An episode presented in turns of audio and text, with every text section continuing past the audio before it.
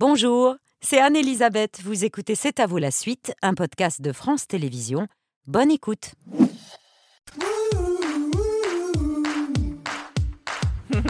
C'est à vous en direct jusqu'à 21h avec Laurent, Mohamed, Pierre, Patrick et Olivier Valade, notre chef toute la semaine. Ce soir, vous nous présentez une des recettes que vous servez dans le bistrot Saint-Jean. C'est toujours à Montluçon. Euh, ce sont des filets de maquereau euh, fumés Oui. euh, qu'on va dorer, qui Voilà. ont été pré-cuits et qu'on va dorer Et en fait, on va euh, rendre la peau croustillante avec le chalumeau. Très bien. Voilà, Que, voilà, que vous êtes chargé d'a- d'allumer. ça va aller.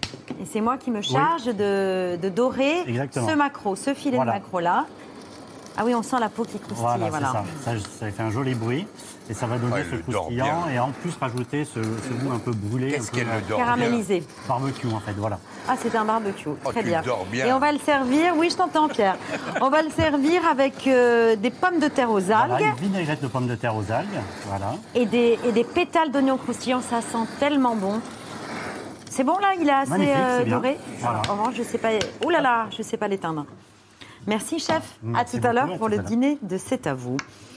C'est une tribune en forme de cri d'alarme. Dans l'édition du Monde en date du 6 octobre dernier, 1200 soignants, médecins hospitaliers, infirmiers, aides-soignants ont dénoncé les dilemmes intenables auxquels ils font face faute de lits et de personnel, ce qui les oblige à trier les patients euh, et les font devenir malgré eux maltraitants. De quoi décourager de nombreuses infirmières.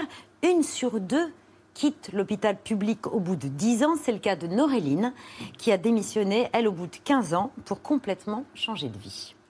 Jamais j'aurais imaginé euh, faire autre chose. Je me voyais plutôt évoluer dans les soins en devenant infirmière au bloc opératoire ou cadre de santé. On nous rappelle sur nos repos, on nous bouge de service en service. Au final, c'est devenu, euh, ça m'a un peu dégoûté par, euh, par rapport au manque de personnel. Le travail de l'infirmière aussi, c'est de beaucoup échanger avec, avec le patient. Et en fait, on n'a plus ce temps. On doit avancer très rapidement puisque on- sinon on se fait rattraper par le temps et par les tâches qu'on doit faire. Bonsoir Karine Lacombe. Bonsoir. Infectiologue, chef de service à l'hôpital Saint-Antoine à Paris. Euh, vous publiez aujourd'hui Les femmes sauveront l'hôpital, une vie de soignante. Ça paraît aujourd'hui aux éditions Stock. Ces infirmières, celles qui quittent l'hôpital, qui craquent, elles ont été en première ligne pendant la pandémie de Covid, on s'en souvient. Pourquoi est-ce que c'est elles qui portent le plus la souffrance à l'hôpital, la souffrance évoquée par ces soignants à l'hôpital? Parce qu'en fait, elles sont sur le terrain, elles sont en première ligne. C'est elles qui sont au chevet des malades, c'est elles qui sont là quand ils arrivent aux urgences, c'est elles qui sont là quand ils sont hospitalisés du matin au soir, c'est aussi elles qui sont là quand euh, les patients décèdent malheureusement. Euh, donc c'est des charges qui sont extrêmement lourdes, avec actuellement un mouvement euh, dans l'hôpital public de diminution, non pas des effectifs, mais de, de, de, de- dégradation des conditions de travail, euh, qui fait que ben, beaucoup partent, beaucoup surtout Parce après qu'elles le deviennent Covid. maltraitantes malgré elles Parce que c'est exactement le sens de cette tribune que j'ai trouvée très forte et extrêmement émouvante, parce que justement, malgré euh, leur investissement, elles arrivent à un moment où le manque de temps, le manque de sens, aussi la perte du sens, ben, font qu'elles deviennent maltraitantes. les femmes à l'hôpital sont plus souvent que les hommes assignées à des tâches de soins au plus près des patients. Vous l'avez dit, mais elles sont loin des prises de décision. Vous, vous êtes devenu chef de service, alors que le seul modèle de réussite que vous aviez, c'était euh, des femmes au comportement autoritaire, cassant, qui reproduisaient ce que leur chef homme euh, faisait. Euh, vous n'avez pas eu le choix, vous avez combattu ce sexisme, mais ça ne s'est pas fait sans difficulté et sans humiliation. C'est ce que vous racontez. Alors c'est évident, le, le modèle de femme dont je parle dans mon livre, heureusement, est très peu fréquent, mais euh, de fait d'autant plus marquant pour nous, en particulier pour moi quand j'étais plus jeune, parce que j'aurais voulu euh, m'identifier à euh, d'autres figures féminines qui n'avaient pas besoin de se comporter avec, un, avec une certaine forme de sexisme et, d'avoir à d'adopter des attitudes très masculines Pour arriver à prendre une certaine forme de pouvoir. Et c'est un peu le but de ce livre, c'est de montrer qu'on peut essayer de faire différemment. Vous êtes l'une des seules, voire la seule chef de service J'étais, alors maintenant d'un service d'infectiologie. Voilà, donc je ne le suis plus depuis euh, peu de temps. Donc je pense que c'est aussi un signe que euh, entre ce que je décris dans mon livre, qui est un parcours quand même sur 30 ans, les choses commencent à bouger.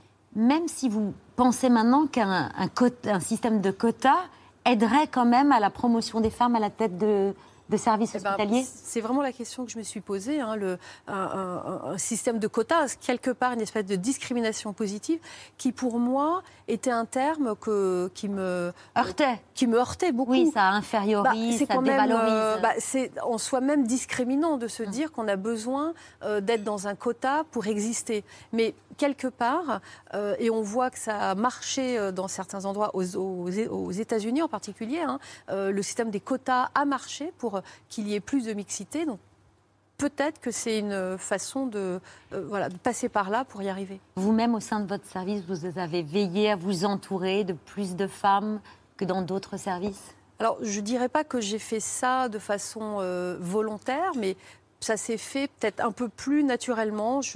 Euh, la façon dont on manage un service où il peut y avoir plus de bienveillance, on va faire plus attention aux spécificités, par exemple à la grossesse, aux horaires, etc., ben, peut euh, attirer plus de femmes que d'hommes.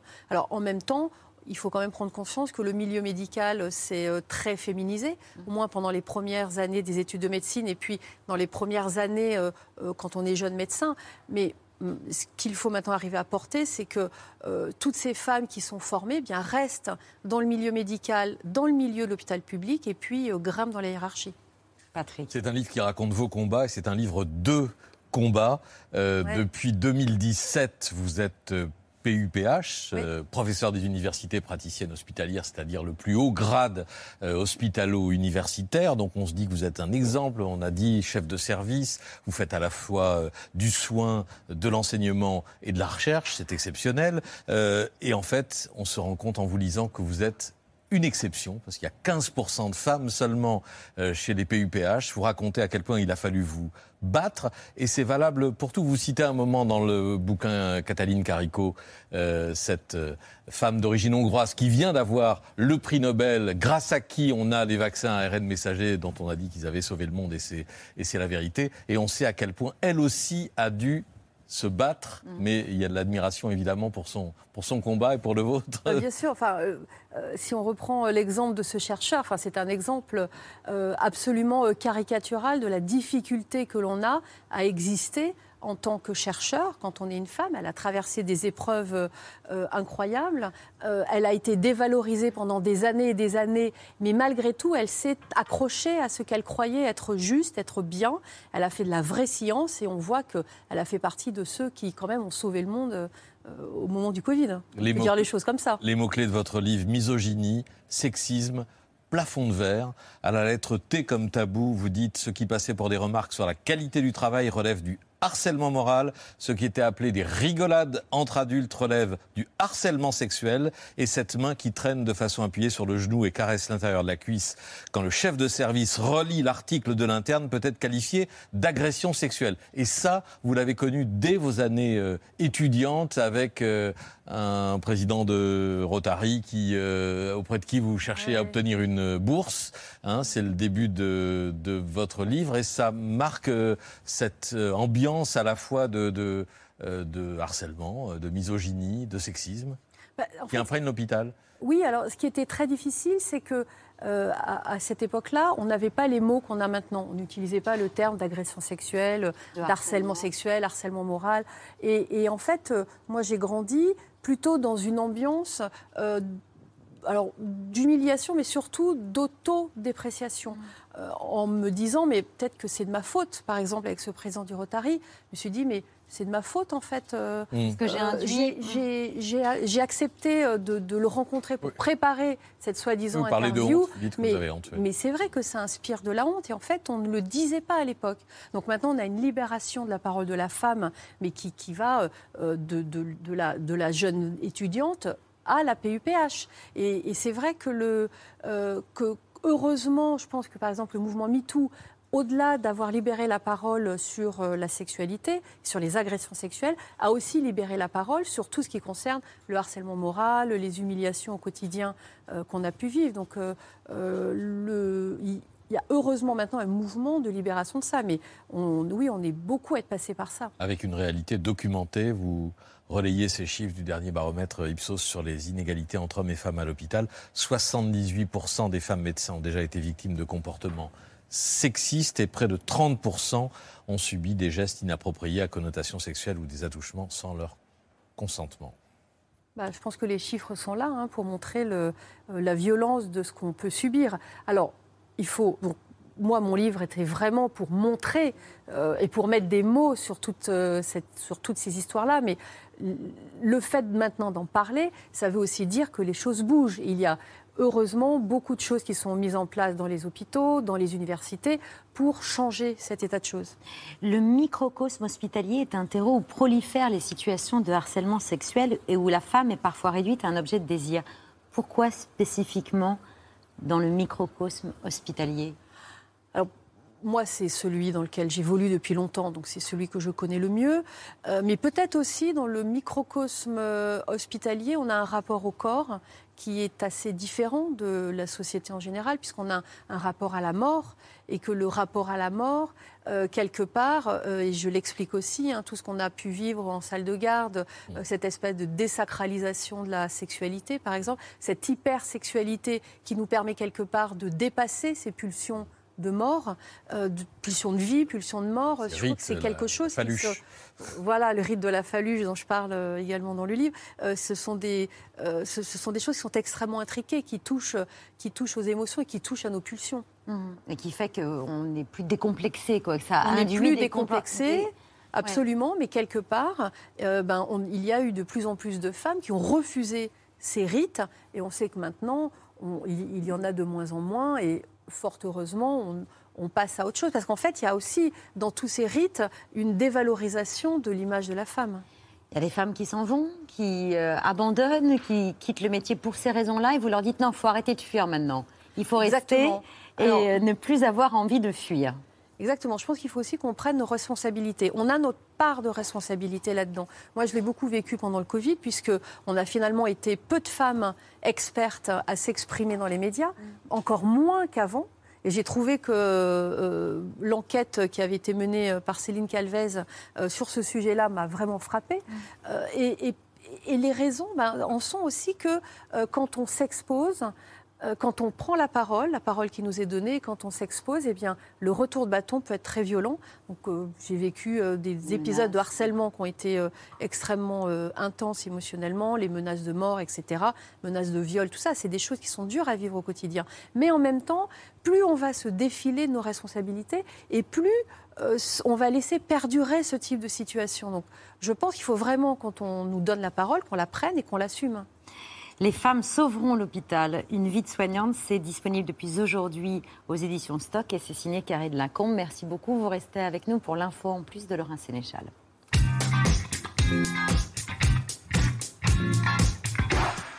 Je voudrais vous parler de Lynn Renault, qui est ce soir à l'affiche d'un téléfilm sur la fin de vie. Ça s'appelle Le Prochain Voyage. Ça sera à 21h10 sur France 2. Ça raconte l'histoire des amants du Lutetia, dont on a déjà parlé euh, dans cet avou. Un couple qui a choisi de mourir ensemble. Une histoire vraie qui remonte à il y a 10 ans.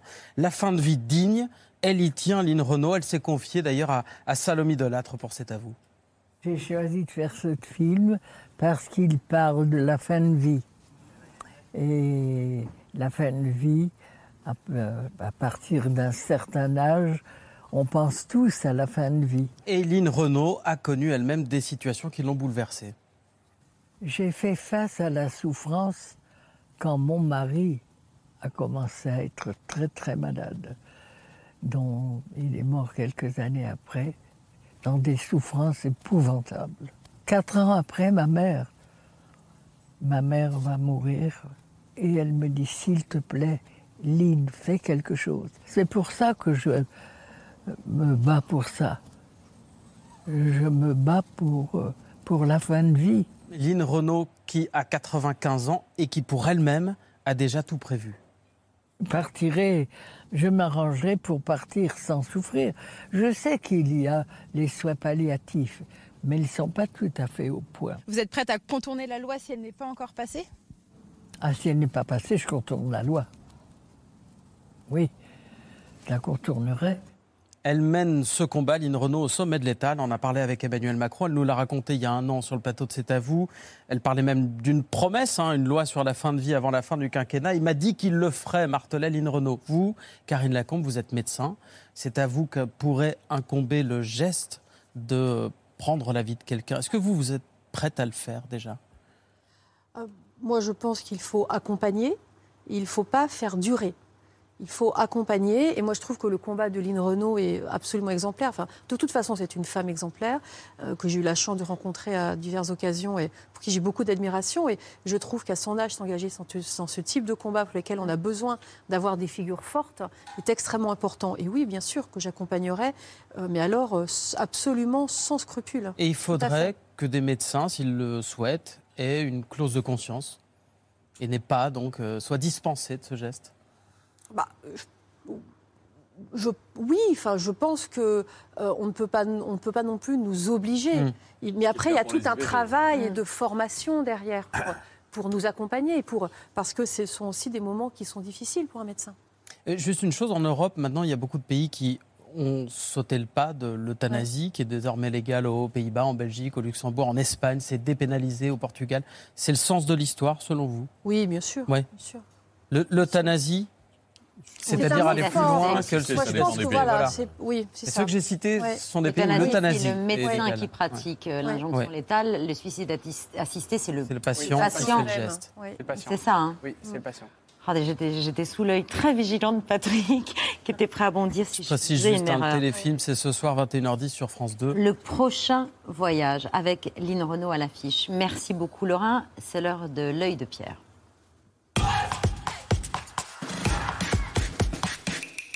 J'ai une exposition, Karine Lacombe, que toute femme, je crois, et un max d'hommes euh, de toute génération euh, devraient aller voir à la Cité internationale des arts, euh, près de l'Hôtel de Ville à Paris. L'exposition s'appelle Les Défricheuses, féminisme avec un S, caméra au point et archives en bandoulière. Quand on pense à, à l'histoire euh, du féminisme moderne en France, on pense à des philosophes, des écrivains, des écrivaines et au MLF, bien sûr.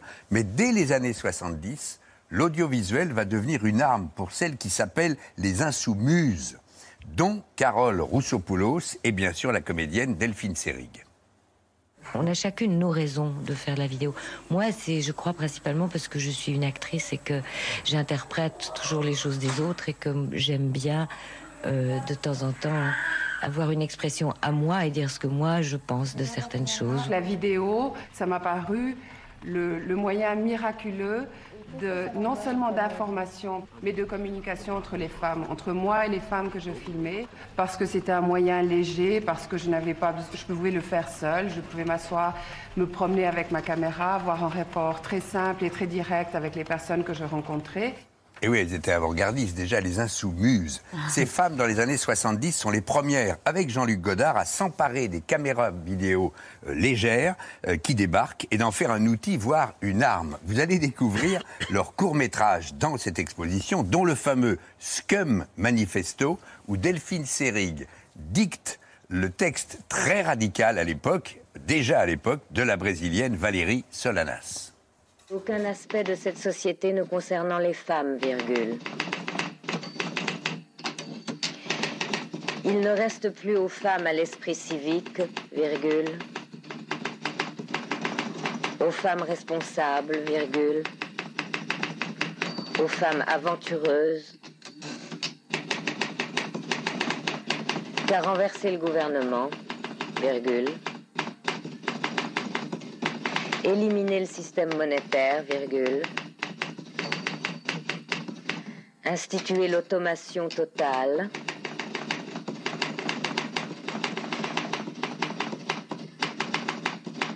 Et détruire le sexe mâle. Point. Virgule. la vigueur des engagements, virgule, l'intelligence des vidéos et des thèmes qui, parlent fort aux féministes d'aujourd'hui. Virginie Despentes en tête qui, signe, qui cite très souvent euh, Solanas. Écoutez Delphine Seyrig, actrice chez Alain Resnais et Marguerite Duras, et sur tous les fronts des années 70 et 80. Le bonheur, c'est l'indépendance. D'abord, c'est la liberté et l'indépendance. Par là, j'entends que, puisque je suis une femme, mon bonheur ne dépende pas de quelqu'un d'autre, ne dépende pas d'un homme, par exemple. Je pense qu'à partir du moment où mon bonheur dépend d'un homme, je suis une esclave et je ne suis pas libre. Les défricheuses, l'exposition se poursuit jusqu'au 20 décembre et franchement, c'est extraordinaire de voir les vidéos qu'elles ont tournées à l'époque, toutes. Euh, grâce à cette vidéo, elles ont, elles ont eu un- une boîte à outils extraordinaire pour s'exprimer. À la Cité internationale des arts. C'est à deux pas de l'hôtel de ville. Merci Pierre. Merci beaucoup Karine Lacombe de votre présence ce soir. On parle tout de suite d'un chat à la longévité exceptionnelle, puisqu'il fête, il fête ses 40 ans, un chat polyglotte qui maîtrise une quinzaine de langues et dont les aventures vendues à 15 millions d'exemplaires dans le monde sont traduites en anglais, néerlandais, italien, espagnol, chinois, finlandais ou encore arabe. Mais c'est surtout un chat dont on aime l'imbécilité feinte, un anti-héros à l'esprit loufoque et décalé, qui pratique comme personne l'humour belge, dont voici quelques exemples. Bonjour monsieur, est-ce que vous savez comment est-ce qu'on tue un Français? Non, je ne sais pas. Bien, il suffit bêtement de lui tirer 10 cm au-dessus de la tête. Et pourquoi? Ben, comme ça, vous lui tuez son complexe de supériorité. Vous savez pourquoi le, le lion Waterloo est tourné vers l'Angleterre? Ah, Je ne sais pas, non. Bah, Pour montrer son coup français. C'est le Belge qui se promène, euh, qui voit un Français avec un suppositoire pendu autour du cou. Il lui dit Tiens, mais pourquoi tu te promènes avec ça autour du cou? Ben, C'est le médecin qui m'a dit de suspendre mon traitement. Est-ce que vous savez pourquoi il n'y a pas d'éclairage sur l'autoroute? Bien, parce que les Français se prennent tous pour de la lumière. Elle est bonne. Le chat est belge, comme son créateur Philippe Geluc, qui est ce soir notre invité, en coulisses aux côtés de Bertrand Chameroy. Effectivement, Babette, je voulais. Oula, attendez. J'avais un chat dans la gorge. Excellent, en plus, on ne l'avait jamais fait, Philippe. Philippe Geluc, c'est à vous.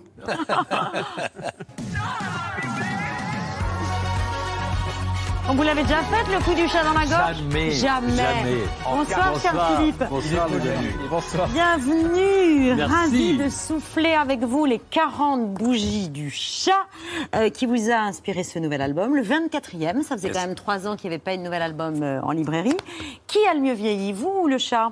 Bah ça, c'est vous qui pouvez le, le dire. Non, mais Le chat, il a un peu évolué. Hein. C'est-à-dire Oui. qu'il a grossi, c'est un peu Et- empâté. Et, et- et moi, vous avez vu, je suis Bah. resté ce type filiforme. Donc vous le faites de grossir et vous non. Exactement. Et pourquoi Eh Parce que je ne sais pas, je, je me suis dit à un moment que une certaine rondeur lui donnait un côté plus sympathique, plus gourmand. Et, euh, Et vous en veut? Il aime vieillir, le chat ou... Mais il vieillit pas, il bouge pas, il me survivra évidemment. Et ça, c'est le, propre des héros et des personnages de fiction, c'est qu'ils ne meurent jamais. Ce chat a une longévité exceptionnelle et pourtant, au début, vous n'auriez pas misé un copec sur lui. Non, c'était des francs belges à l'époque, mais même, même moi, je- j'aurais, j'aurais pas pu. Mais parce que il, il est arrivé d'une façon un peu improbable dans le journal. Il était reproduit euh, à un format comme celui-là sur une colonne, des petits dessins, pif paf pouf, etc. Strip, le premier strip A, a beaucoup marqué. Il s'appelait l'humour en valson, leçon numéro un. Il disait pif dans la première case, paf dans la deuxième, pouf dans la troisième, en disant c'est un bon début. Et j'en ai parlé au rédacteur en chef quelques années plus tard en disant merci pour la confiance que tu as eue en moi. Parce que sur un gag comme ça, moi, je me serais jamais engagé dans le journal. Mais le tout premier album a été refusé par trois éditeurs, d'ailleurs. Alors, quand j'ai eu l'idée de faire un album, Ouais. été publié dans À Suivre, le grand magazine de bande dessinée, et puis ça m'a donné envie de, de faire un album. Je suis allé le proposer à Casterman, j'ai encore la lettre, le type m'a dit non, ça ne nous intéresse pas, parce que c'est toujours décevant, tant pour l'éditeur que pour l'auteur, un livre d'humour, ça marche pas. Bon, ok. Je suis allé voir un deuxième éditeur à qui j'ai dit, hey, j'ai une super idée. Ils m'ont dit, non, merci, c'est pas trop notre créneau. Un troisième qui m'a dit non, je me suis dit, zut alors. Ce chat, oui. Oui, ça, ça va pas, euh, ça va pas le faire. Et puis, le temps passant, les gens dans la rue me disaient, euh, mais alors, quand vous faites un album, quoi J'ai dit donc, je vais peut-être le publier à compte d'auteur. Ce que vous avez comme- fait comme on peut le faire. Non, je l'ai jamais Ah ouais. fait. Euh, et, et là, Casterman a tout à coup dit, ah, mais peut-être qu'on va le faire quand même. Bon, et vous êtes resté fidèle à Casterman. Eh oui, ils ont bien fait de revenir sur leur euh, première idée. Et nous, on est vraiment ravis avec ce 40e anniversaire, puisqu'on vous retrouve. On adore voir le chat en slop. voilà. Voilà, je suis né un mardi gras et je suis resté gras le mercredi, le jeudi et tous les autres jours. Exactement. Puis j'aime bien aussi votre déclinaison de marque célèbre ou très quotidienne avec la famille Lotus. Ah oui. Les, ouais, ils peuvent être fiers de leur fils. hein. Le- L'aîné a fait dans les fleurs, le deuxième dans les spéculoos, le troisième dans les voitures Ouais, de oui. sport et le petit dernier dans le papier de toilette. quatre C'est- une marque de tout terrain, l'autre. Exactement. Vous avez euh, quand même, euh, je crois, depuis 40 ans, les, les calculs sont bons, mais 47 ans de vie commune avec votre femme. Ah oui. Et c'est à elle que vous soumettez vos derniers gags tous les matins? Alors non, sauf quand j'ai un vrai doute. Et en général, elle confirme que je fais bien de douter parce qu'elle me dit il est pas bon. Mais sinon, si je sais que ça peut faire marrer, je vais- mais je lui soumets toujours la maquette de mon album avant de l'envoyer euh, chez l'éditeur. Donc ça, c'est validé par Madame Geluc. Ah, absolument. Parce qu'elle me dit, tiens, là, il y a une redite, celui-là est plus Ben faible, là, celui-là, non, etc. Donc, je retire les trois quarts de ce que j'avais mis dans le projet. Non, c'est pas vrai.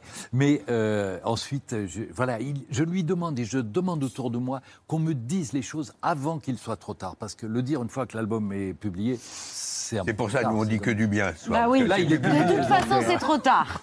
Oui, voilà. Ce serait, ce serait me rendre triste pour rien. Il n'y a pas que le chat qui grossit. Vous êtes en train de faire presque un empire parce qu'il y a les BD et il y a des expositions. Il y aura même bientôt un musée du chat et du dessin humoristique à Bruxelles. C'est pour 2026, si Yes, je ne m'abuse. oui, oui. On a déjà eu un avant-goût des expositions du chat, euh, notamment à Paris, sur les Champs-Élysées, il y a deux ans. Ces statues géantes, elles sont aujourd'hui exposées en Belgique et vous aimez bien, vous, euh, faire le guide. Regardez. Mes chers enfants, cette statue s'appelle beauté intérieure. On est tous différents. Il y a des grands, des petits, des gros, des minces. Il y a des gens qui sont très beaux et d'autres qui sont pas très beaux. Ça n'a aucune importance. On est tous différents. Et qu'est-ce qui est le plus important? C'est la beauté intérieure. Ça veut dire qu'on est gentil, qu'on est sympathique, qu'on est généreux. Et regardez, le chat, il a à l'intérieur de lui, il a un petit oiseau. Et c'est ça qui est important, c'est de montrer le joli oiseau qui est en nous. Vous parlez de bienveillance, vous parlez de tolérance sur des thématiques qui sont dans l'actualité. En France, on parle de cours d'empathie euh, en ce moment. Le chat, c'est un bon outil pédagogique pour faire passer ce genre d'idées? Mais il me semble, il y a en- environ un quart d'heure, l'une de vos maquilleuses m'a dit que son gamin, qui a euh, 12 ans, était un lecteur euh, Du chat. assis du chat et qu'il comprend tout. Et elle lui demande parfois, mais explique-moi pourquoi c'est drôle. Et il pige tout. Et ça, c'est une, ça m'a bouleversé qu'elle me raconte ça, parce que je vois que des mômes, euh, donc plusieurs générations après moi, continuent à rire des trucs qui me faisaient rire moi il y a 30 ans ou 40 ans. C'est un bon jeu. pour les 40 ans à venir.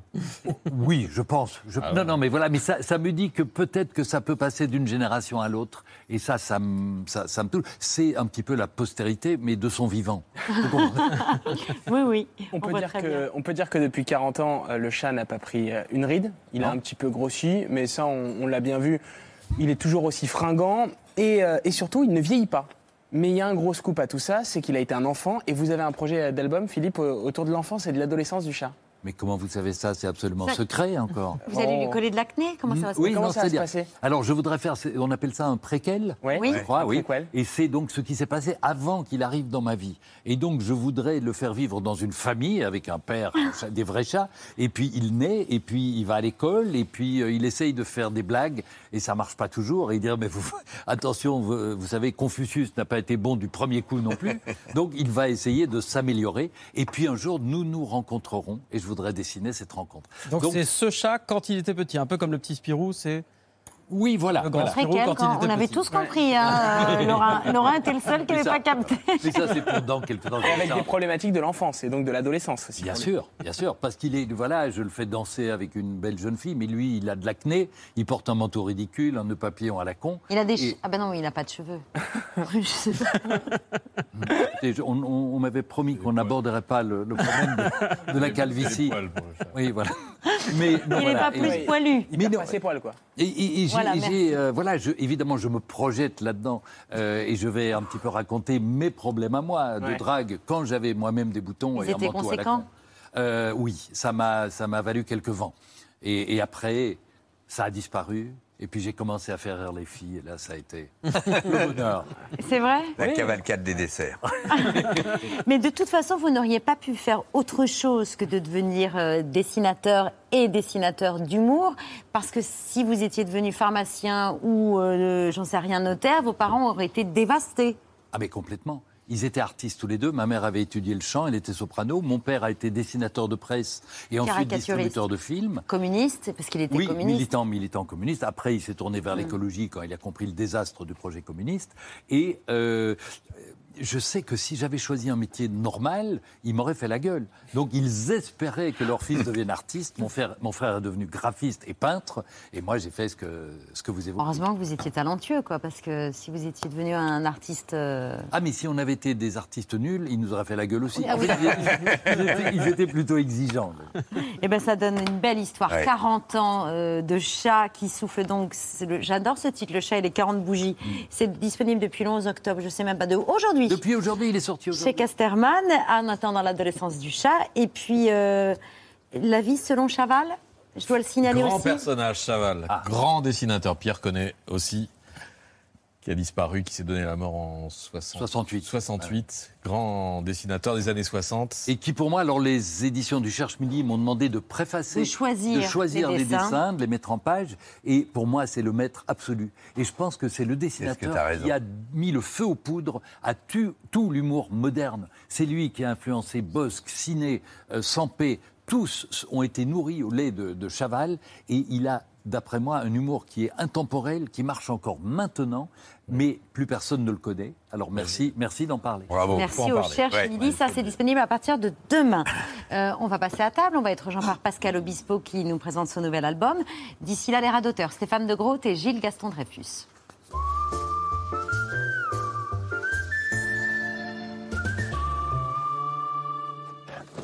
Bonjour Gilles. Bonjour Stéphane. Vous passez votre temps à lire et pourtant vous me racontez jamais aucune histoire de. Vous n'avez pas posé la question, c'est parce que. Vous avez lu un bouquin récemment? Si, si, j'ai lu, oui, bien sûr, mais. euh, J'aurais dû utiliser un autre ton. Gilles, c'est dommage, vous me parlez jamais de vos lectures. Je vous aurais dit, ah bon, mais. Alors, je, je, je, je, je vais. Voilà. vous- Vous vous noyez dans des mots. Hmm. On est d'accord? Vous avez, par exemple, vous avez beaucoup de livres chez vous? Oui, mais c'est pas pour ça que je lis beaucoup. C'est-à-dire qu'on peut avoir beaucoup de livres chez soi sans forcément les lire. Hmm, hmm. C'est pas parce qu'on a beaucoup de livres chez soi qu'on ne lit pas qu'on est quelqu'un d'un culte ou de quelqu'un qui ne lit jamais. Quoi, Vous êtes un aventurier de la phrase. Partez avec, un, avec une matière. Je vais vous dire précisément un livre que j'ai lu. Oui. Eh ben, j'ai oublié le, le nom de. Vous dites précisément alors parce que, Mais oui, mais vous, parce dites que- pas- vous venez de dire. Je vais vous dire un truc précis qui est l'inverse de la précision. On va essayer de trouver le bouquin que c'est. Il y a Ah oui, de pages. Beaucoup de pages, peu de pages. C'était un petit Donc, peu de coffret. En fait, c'est une femme canadienne. Un petit coffret, euh, une femme japonaise. canadienne. Non, Japonaise ou canadienne On dit autrice ou auteur Mais déjà, on dit canadien ou japonais. C'est une Vous venez femme. de dire, c'est un coffret, une femme japonaise, canadienne. C'est une femme japonaise qui vit au Canada et qui écrit en français. Vous nous donnez des indices pour comprendre le bouquin. Normalement, ceux qui la connaissent devraient tout de suite se dire Ah, c'est machine. Parce que japonaise, on aurait pu partir sur Amélie Nothomb, qui a vécu au Japon, mais qui ne vit pas au Canada. Mais c'est pas elle. Elle n'est pas dans un coffret. Hmm. Non. Elle est sous un chapeau.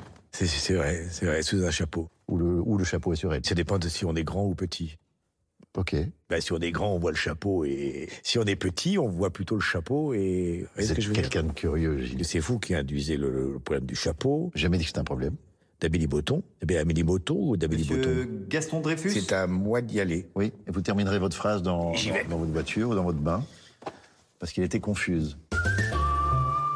Philippe, bienvenue à la table de C'est à vous et ravi d'accueillir un auteur, compositeur, interprète devenu un artiste incontournable de la scène française qu'il compose des succès pour lui, Lucie, Tombée pour elle, Millésime, Fan, Sa raison d'être ou pour les autres, évidemment, Savoir aimer pour Florent Pagny ou Allumer le feu pour Johnny, Pascal Obispo est ce soir sur la scène de C'est à vous pour célébrer 30 ans de carrière à un nouvel album, Le beau qui pleut.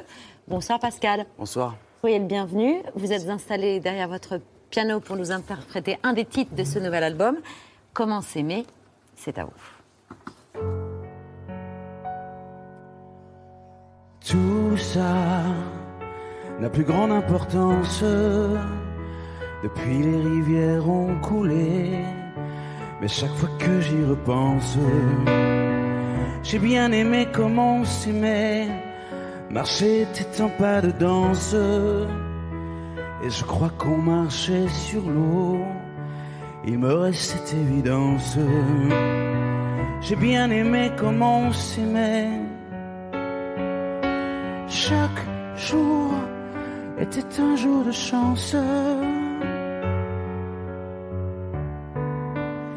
Chaque mois peut-être un mois de mai, mais comment savoir à l'avance? Comment savoir comment s'aimer? Comment savoir comment s'aimer? Comment, comment savoir comment s'aimer? Comment, comment, comment savoir comment s'aimer?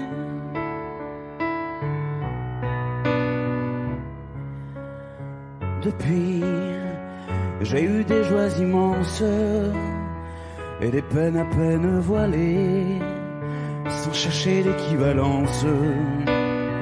J'ai bien aimé comment s'aimer, de quoi est faite l'existence. Que reste-t-il à l'arrivée s'il faut sauver quelques séquences? Je garde celle où l'on s'aimait. Peut-être une naissance. Un printemps sans cesse renouvelé. Mais comment savoir à l'avance? Comment savoir comment s'aimer?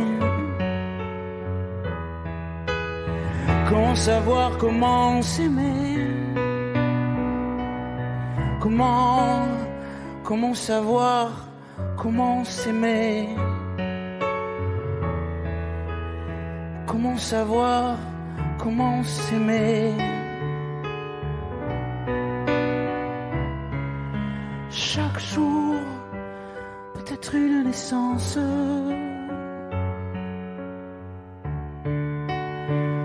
Chaque mois, peut-être un mois de mai. Encore faut-il saisir urgence de savoir comment s'aimer. Savoir comment s'aimer. Comment, comment savoir comment s'aimer.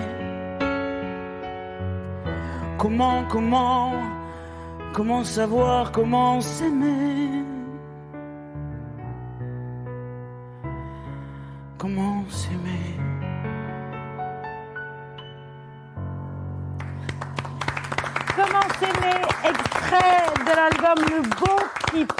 Il a plu du beau sur la scène de C'est à vous. Je rappelle, Pascal, que vous êtes en tournée dans toute la France jusqu'au mois de février prochain pour célébrer ses 30 ans de succès. Demain à Pau, après-demain à Bordeaux, à Paris, c'est à la scène musicale les 19 et 20 octobre prochains. Et il y aura des dates supplémentaires. Une le 31 janvier 2024, toujours à la scène musicale.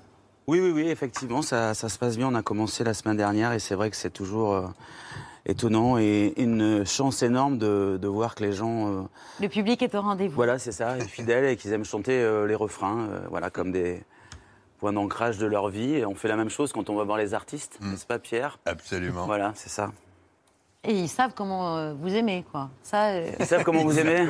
Ouais. Ah, Vous savez, euh, l'important, moi je ne vais pas chercher euh, forcément de l'amour, je vais chercher surtout euh, à en donner, puisque toutes euh, comment dire, mes chansons et ma carrière a été basée euh, sur des chansons romantiques finalement, et euh, tisser des correspondances avec les gens justement. euh, Comment dire, qui me ressemblent et à qui je ressemble et, et qui en ont besoin. Et euh, surtout en ce moment, je pense qu'on a besoin de, de parler d'amour. Et, euh, et cette chanson est vraiment une chanson qui tombe finalement malheureusement à pic parce que c'est vrai que ce sont des questions qu'on se pose et c'est pas facile de la chanter.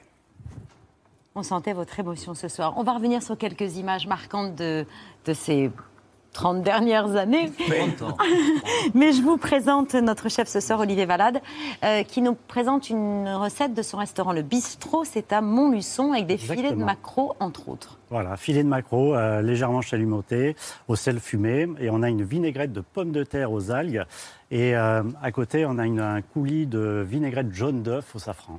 Voilà. Merci. Merci beaucoup. Cher Bon Olivier. Il y a 30 ans, à un an près, vous étiez invité à la télévision pour l'un de vos premiers euh, lives. C'était dans Matin Bonheur et vous chantiez plus que tout au monde. Ah.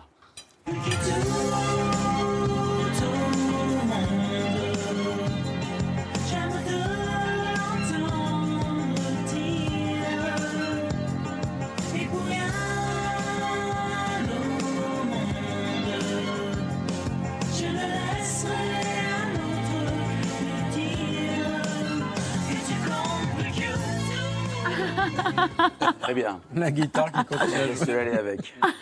On est en 1992. Ouais. Vous avez quoi 27 ans? 27 ans, ouais. 27 ans. Ce qui est dingue, c'est que vous veniez de signer un an avant ça un premier contrat avec une maison de disques. Ouais. Et l'opportunité, elle est arrivée vraiment au bon moment parce que vous n'arriviez pas à ce moment à vivre de votre passion. Vous étiez, vous veniez de plaquer votre boulot à la Fnac et, À la Fnac Bastille, ouais. et c'était le moment où jamais où il fallait signer. Un Alors, il me restait un mois de, d'RMI, équivalent du RSA aujourd'hui. J'avais euh, la chance d'être euh, aidé par, par maman, qui, qui avait un peu, euh, voilà, qui, qui craignait que, que je ne sois pas élu, puisqu'on est, très, on, est- on est rare à être Oui. élu, d'avoir la chance justement d'être choisi. Et c'est vrai que il me restait un mois, oui, il me restait un mois, et, et j'ai été signé par Christophe Laménière et, et Laurence Leny, voilà, qui m'ont donné euh, ma chance. Ils ont d'ailleurs signé en même temps NTM. Voilà. La dernière fois que j'étais sur ce plateau, il y, avait Didier, donc on a, on a ce point commun. D'avoir signé au, Au- au- au oui, même moment, c'est moment, incroyable. voilà. Il y a un deuxième moment clé dans votre carrière, un deuxième tournant, c'est la, la cérémonie des victoires en 97. Ah, très bien. Vous ne connaissez pas cette histoire. Vous êtes nommé, vous apprenez par une indiscrétion euh, que vous vous Bienveillante. repartirez bienveillante, que bon, Ouais. c'était pas votre tour cette fois-là. Cette fois, cette fois-là aussi. Oui.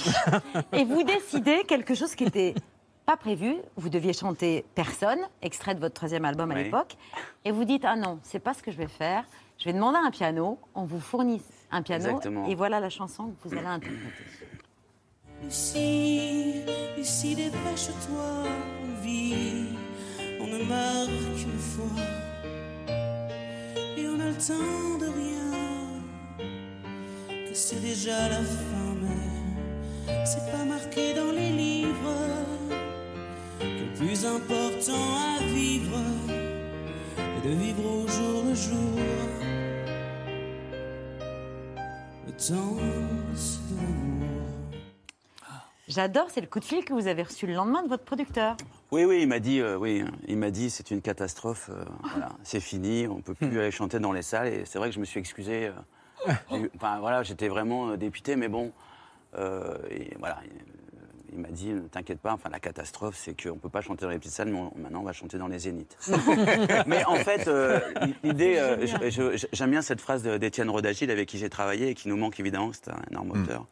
Et même si je n'en suis que l'anagramme, il disait euh, euh, savoir dire non quand il faut, ça vaut, ça vaut le prix d'un Picasso. Et euh, j'aime beaucoup cette phrase d'Étienne et je la, je la ressors souvent. Et c'est vrai que j'ai dû dire voilà, non quand il faut. Et je pense que c'est important de savoir dire non euh, à un moment. Voilà. Donc là, ça s'est passé comme ça. J'ai eu beaucoup de chance. Mais finalement, donc, euh, c'est- pas une, malédic- une malédiction. Ouais. Euh, concrètement, oui, au premier degré, ça peut l'être. Mais en fait, pour moi, les victoires de la musique, de ne pas en fait. avoir. Ah oui, oui, c'est vraiment c'est une chance incroyable parce que, hum, entre guillemets, mon, mon chemin a, dé- a démarré vraiment là. C'est plutôt. euh, c'est ouais, incroyable, en Bah, fait. c'est une histoire Bah, c'est géniale la, c'est la que France, j'ignorais. la France de Poulidor, quoi, en fait. Oui, c'est Poulidor, France, puis euh, tout d'un coup. oui, on n'aime pas les gagnants ici. Donc moi, j'étais vraiment un magnifique perdant. Et donc, euh, j'ai fait toute une carrière grâce à, grâce à cette défaite. Voilà. Patrick. Vous êtes dans la lumière en ce moment, vous avez un nouveau disque, vous êtes en tournée, vous êtes sur scène. Or, on sait que pendant longtemps, vous l'avez dit souvent, vous avez préféré être derrière la vitre, d'être le mec en studio, Toujours. le rat de studio. Ça ne change pas. Et Ah ça oui. ne change pas, c'est ce que vous préférez encore aujourd'hui? Oui, ça ne change absolument pas. Moi, j'ai signé mon premier contrat et j'ai tout de suite dit, avant de signer, avant de poser ma, ma signature, je suis là pour euh, composer des chansons pour, pour les artistes. Je ne me sens pas être devant. Voilà, être devant, ça m'amuse. Je trouve ça rigolo, mais je n'ai pas euh, l'ego euh, suffisant pour euh, être, euh, comment dire, euh, pour aimer, pour aimer ça. Je, je- quand je descends de scène, la première chose, la première question que je, que je pose, c'est pas si j'ai été bien, c'est que est-ce que les gens ont aimé le concert? Ça, c'est très important. C'est vrai que j'ai toujours voulu être un mélodiste. Euh, j'ai travaillé pour ça et je travaille encore. Ouais. Et c'est vrai que j'ai eu la chance de rencontrer euh, d'abord euh, un producteur qui, euh, de chez Marathon, euh, euh, Jean-Philippe Blot, euh, je crois que c'est ça, ouais, je ne veux pas écorcher Oui, son- Jean-Philippe qui m'a proposé de faire euh, Sous le soleil, grâce à qui j'ai acheté un synthé, grâce à qui j'ai commencé à apprendre à jouer du, du- du piano réellement. et euh, et, euh, grâce à ça, j'ai pu, euh, j'ai pu avancer. Et, et, et puis après, c'est évidemment, c'est grâce à Florent. Mais ça, je le, je le dis en ce moment parce que ça me fait plaisir de parler de Florent parce que c'est mon ami, je l'aime. Et, et voilà. Et on sait ce qui se passe avec lui. Le, le beau qui pleut, Hmm. euh, ce titre est composé. C'est à la fois un clin d'œil à Christophe, le beau bizarre, et, un cri d'amour vers la Bretagne. euh, Et il y en a un troisième. Il y en a un troisième. Il y en a un troisième parce que euh, la beauté euh, existe. Malheureusement, aujourd'hui, c'est compliqué euh, d'en parler et de, la, et de la mettre en exergue, mais c'est vrai qu'on a tendance à nous cacher euh, euh, les jolies choses. La beauté de la langue, notamment. La langue française, d'abord, qu'on veut transformer. Moi, je suis euh, en, en gros un conservateur, pardon, euh, pour la langue française que, que j'aime et que, et que j'apprends à connaître encore plus. C'est Pierre-Dominique Burgot qui a écrit l'entièreté de, de, comment dire, de, de- des paroles de, de ce disque. Et c'est vrai qu'on a tendance à, à nous imposer euh, des- théories un petit peu de l'absurde qui voudraient euh, nous cacher de, de cette beauté qui existe encore derrière le mur. Voilà. Et les idées, les dogmes, enfin bon, de, de- plein de choses que, que, voilà, euh, dont on est abreuvé euh, en permanence en ce moment. Et c'est vrai que je, je, je suis. euh, c'est donc le troisième sens de, de ce titre. C'est un peu une ode à la beauté qu'on a, qu'on a essayé de faire. Mais en ce moment, c'est vrai que c'est vraiment encore une fois d'actualité, puisque le, le beau est en train de pleuvoir sérieusement. Ouais. Mohamed. Pascal, euh, Le Beau qui pleut, c'est votre nouvel album, mais peut-être le, le dernier Physique, en tout cas, oui, c'est Ouais. forcément. euh, enfin, on n'est pas très très loin. Je ne parle pas pour moi spécialement, c'est- c'est l'industrie du disque. Mais c'est intéressant d'expliquer pourquoi, parce que depuis, euh, depuis deux ans, vous avez lancé votre propre euh, plateforme, Oui. Obispo All Access. Access, oui. Et là, on retrouve des vidéos, vos, vos passages en studio, vos, vos chansons, euh, des clips, on va dire inside dans votre vie euh, personnelle en studio. Tous les lives. Tous les lives aussi. Et, et vous dites, il y a quelque chose d'intéressant, vous dites, j'en ai marre du système traditionnel, ça m'empêche de sortir autant d'albums que j'aimerais. Un tous les trois ans, ce n'est pas assez pour moi. Et je veux un lien direct avec les gens. Voilà. En fait, l'idée, c'est que euh, chacun, pour moi, chacun doit être libre euh, de, de- de vivre à son rythme. Euh, et je ne pense pas que la qualité principale d'un artiste, c'est de ne pas l'être et d'être dans un système. Un artiste, pour moi, doit être libre de fonctionner comme il veut. Un artiste peintre, un, auteur de livres, euh, voilà, un sculpteur. Et pour moi, la musique, c'est pas faire un disque tous les trois ans.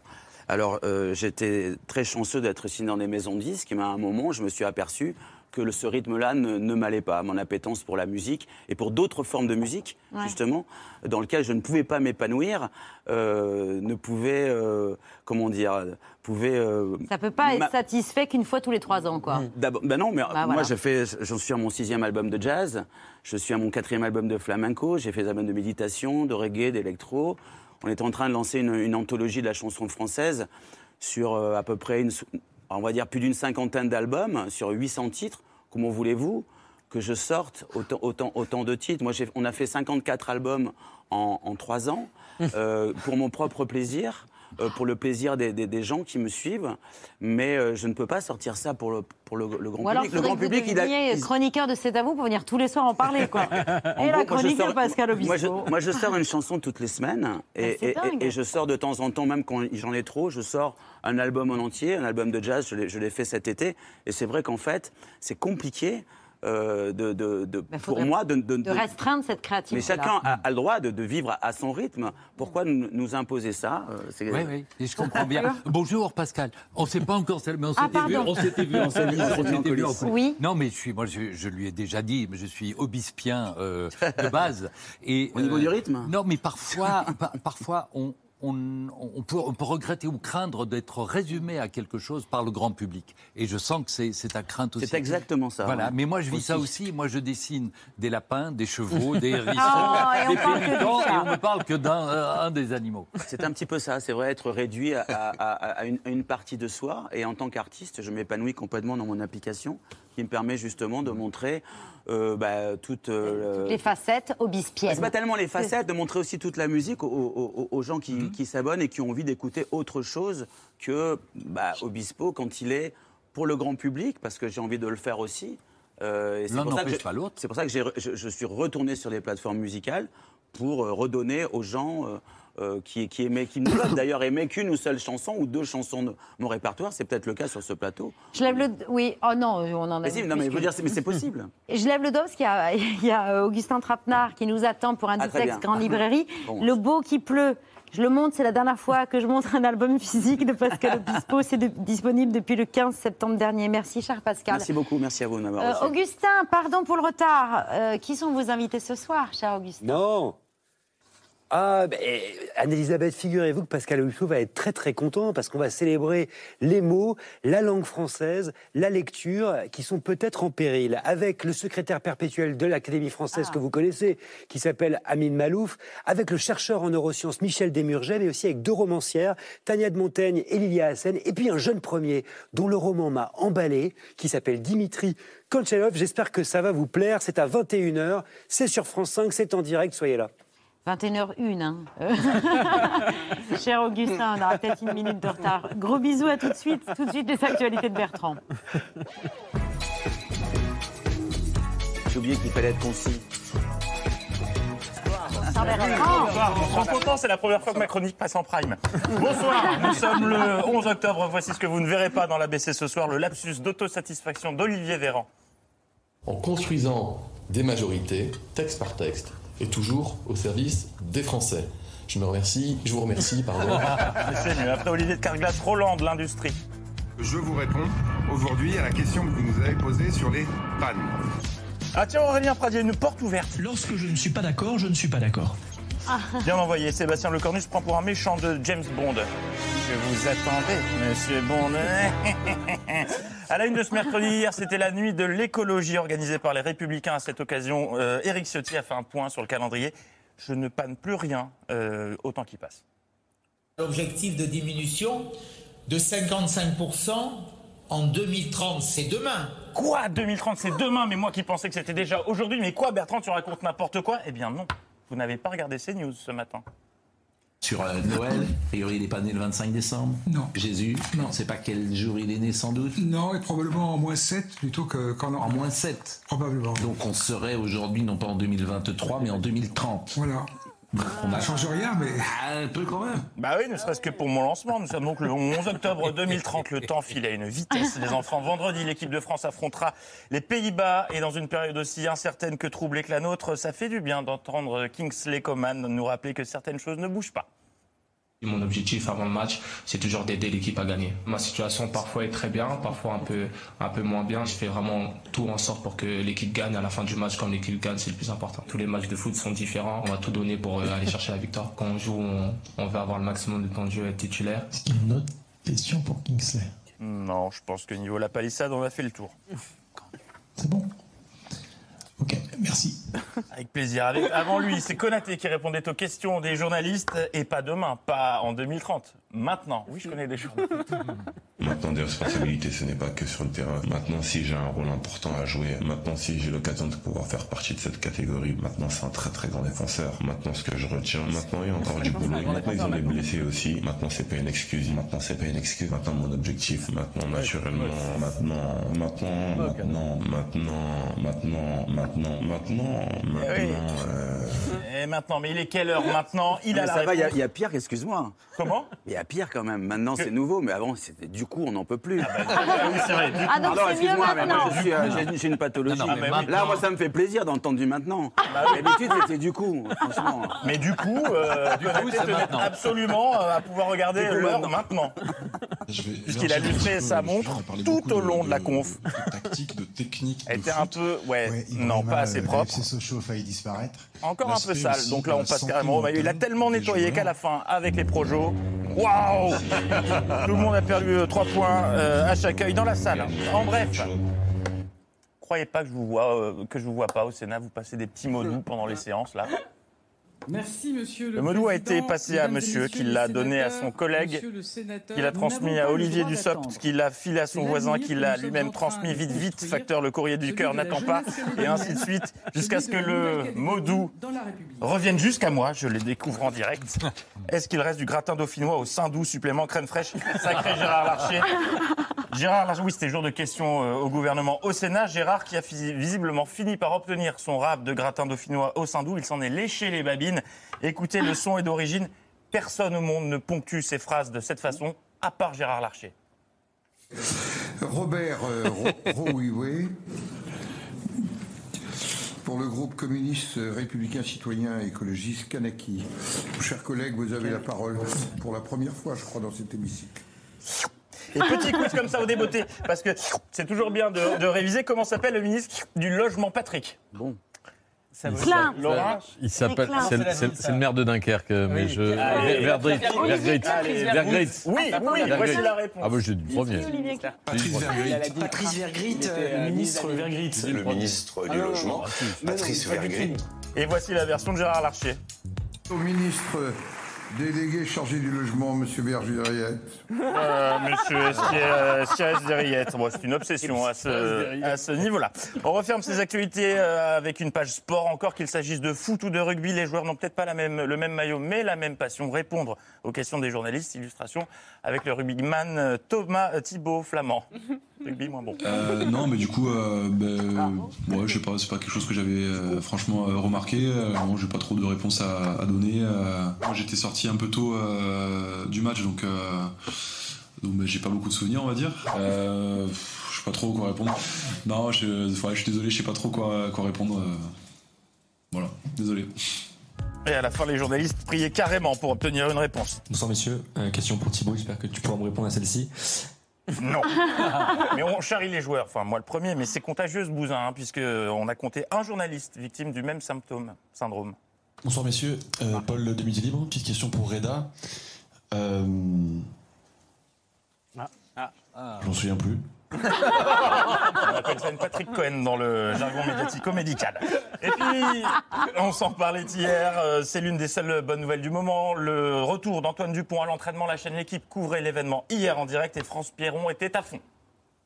On peut mettre en double image peut-être parce que moi je suis affolée hein, pour savoir si même voir en plein pot pendant qu'on discute, c'est vraiment l'info du jour, euh, l'image du jour. Antoine Dupont, le capitaine du 15 du France, remet un pied sur le terrain d'entraînement collectif. Il a touché son premier ballon. Mais est-ce que du coup avec Dupont, oh là là, il met ses pieds par terre, il met par terre, j'ai très peur. Ah, elle a pu compter sur le soutien euh, de ses petits camarades qui partageaient cette même ferveur. Est-ce que vous êtes euh, stressé, excité par ce premier entraînement? Parce que ça peut s'arrêter dans une demi-heure aussi hein, s'il le sent pas. Non. Merci les gars. Antoine Dupont, qui s'il joue devrait probablement être surprotégé, mais avec quel casque ou quel masque les caméras de la BC étaient présentes lors des essayages Non, trop Village People, en plus je préfère l'Indien. Non, trop Élysée, ancienne époque. Non, trop Jean Lefebvre. Non, trop Netflix là. Voilà, là c'est pas mal. On tient un truc, allez les bleus, l'info continue demain. Bonne soirée tout de suite, euh, bah, les matins. Merci beaucoup, merci cher Pascal. Merci Philippe. Voilà, on, se quitte en réécoutant quelques notes de Comment s'aimer, extrait de votre nouvel album. Si vous voulez bien vous tourner vers Nicolas, Benjamin, je sais plus, merde, pardon, mince. Vers lui, comment C'est vers lui. vers- voilà. Euh, pour saluer nos téléspectateurs, merci de nous avoir suivis. Tout de suite, la grande librairie Augustin Trapenard. À tout en direct, 19h. Ciao. Merci d'avoir écouté ce podcast de France Télévisions. Pour ne rien rater de C'est à vous en audio, vous pouvez vous abonner à tous nos podcasts sur votre plateforme d'écoute favorite dans la rubrique C'est à vous et en vidéo, le replay bien sûr, c'est sur France.tv. À très vite.